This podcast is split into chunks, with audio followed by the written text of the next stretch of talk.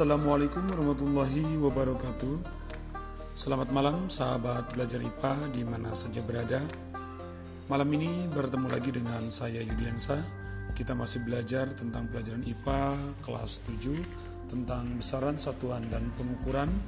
Dan malam ini kita akan mempelajari tentang bagian kedua penggunaan alat ukur Yaitu kita akan belajar tentang alat ukur besaran pokok yang kedua adalah alat ukur besaran massa. Alat yang digunakan untuk mengukur massa suatu benda adalah neraca. Berbagai jenis neraca yang bisa digunakan. Yang pertama ada neraca pegas.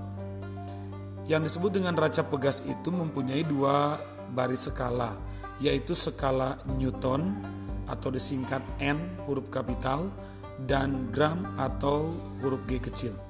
Untuk menimbang beban atau benda, atur terlebih dahulu skala 0 dengan cara memutar skrup ke pengatur skala. Setelah itu gantungkan benda pada pengait neraca dan baca hasilnya. Itu adalah neraca pegas. Kenapa disebut neraca pegas? Karena ya menggunakan per gitu ya. Bisa dilihat nanti pada saat pertemuan luring kita akan belajar tentang neraca pegas itu ada di laboratorium alatnya. Alat ukur massa yang kedua adalah neraca lengan tuas. Neraca lengan tuas ini sering dijumpai di kantor pos untuk menimbang surat biasanya. Nah sebelum digunakan, skrup yang ada di dasar neraca itu diatur sehingga menunjukkan skala 0. Nah setelah itu surat yang akan ditimbang diletakkan di atas piringannya, barulah dibaca berapa nilainya. Itu neraca lengan tuas. Yang ketiga adalah neraca elektronik atau disebut dengan neraca digital. Neraca ini sangat praktis dan ketelitiannya sampai 1 mg.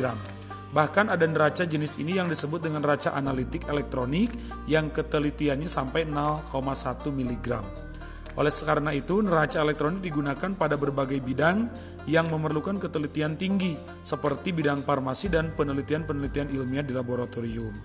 Atau tidak sedikit, kalau kamu main ke pasar, banyak kok orang yang menggunakan neraca elektronik ini baik di tukang daging di tukang apa pun itu ada ya yang duduk ada angka-angkanya dicolokin ke listrik gitu ya udah digital. Nah itu adalah neraca elektronik.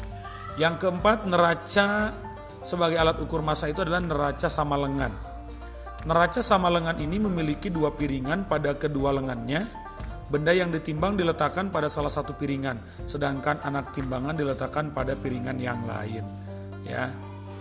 Itu bentuknya seperti itu kurang lebih ya kayak digantungkan kiri kanan gitu ya. Nah untuk yang kelima neraca tiga lengan atau yang disebut dengan neraca Ohaus Ohaus 2610 dapat mengukur massa sampai 2610 kg dengan ketelitian 0,1 gram.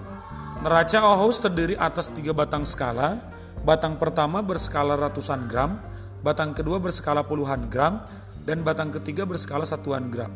Neraca ini mempunyai ketelitian hingga 0,1 gram. Benda yang akan ditimbang diletakkan di atas piringan. Setelah beban geser disetimbangkan dengan benda, masa benda dapat dibaca pada skala neraca.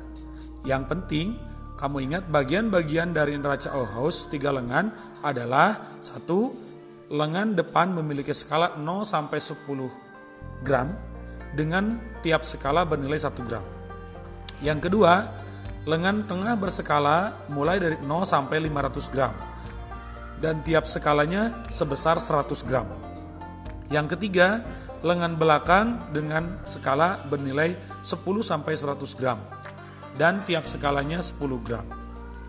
Nah, ini adalah neraca tiga lengan atau ohaus. Sebetulnya pernah kita jumpai juga mungkin di pasar ya yang disebut dengan kilo duduk Nah itu ya neraca Ahos biasanya juga hampir mirip gitu ya untuk uh, lengan-lengannya gitu. Tapi kalau neraca Ahos itu yang ditimbangnya ada di sebelah kirinya, kalau neraca duduk kan di bawahnya, tinggal ditempatkan untuk menimbang karung dan segala macamnya. Nah untuk proses penghitungannya sebetulnya tinggal ketiga batang tadi atau lengannya tadi digeser-geser-geser sesuai skala, nanti dijumlahin deh semuanya ke dalam gram biar mudah ya. Itu untuk penggunaan neraca tiga lengan eh, yang sederhana lah. Kemudian yang berikutnya yang keenam adalah timbangan lengan gantung. Timbangan lengan gantung biasa digunakan untuk menimbang benda-benda berat hasil panen seperti padi, kedelai, dan bawang. Nah ini sering dijumpai biasanya di penggilingan padi gitu ya. Kilonya yang gede digantungin kemudian gantungin ke kaitnya ke padi yang mau ditimbang Kemudian batu kilonya digeser di batangnya yang sebelah kanan. Nah kayak gitu ya sering lihat pasti. Kemudian yang berikutnya adalah timbangan duduk. Tadi udah saya sebut sedikit ya. Timbangan duduk yang biasa digunakan oleh para pedagang di toko atau di pasar-pasar Itu sama penggunaannya dengan neraca sama lengan. Di laboratorium juga sering digunakan timbangan duduk bentuk lain Nah, timbangan duduk yang paling sering dilihat oleh kita adalah uh, kamu pernah ke warung kan? Di situ ada yang disebut dengan timbangan yang menggunakan batu kilonya, batu on. Nah, itu ya timbangan seperti itu untuk menimbang barang yang dijual belikan di warung-warung eceran itu adalah uh, timbangan duduk. Kemudian yang ketiga alat ukur waktu. Ya,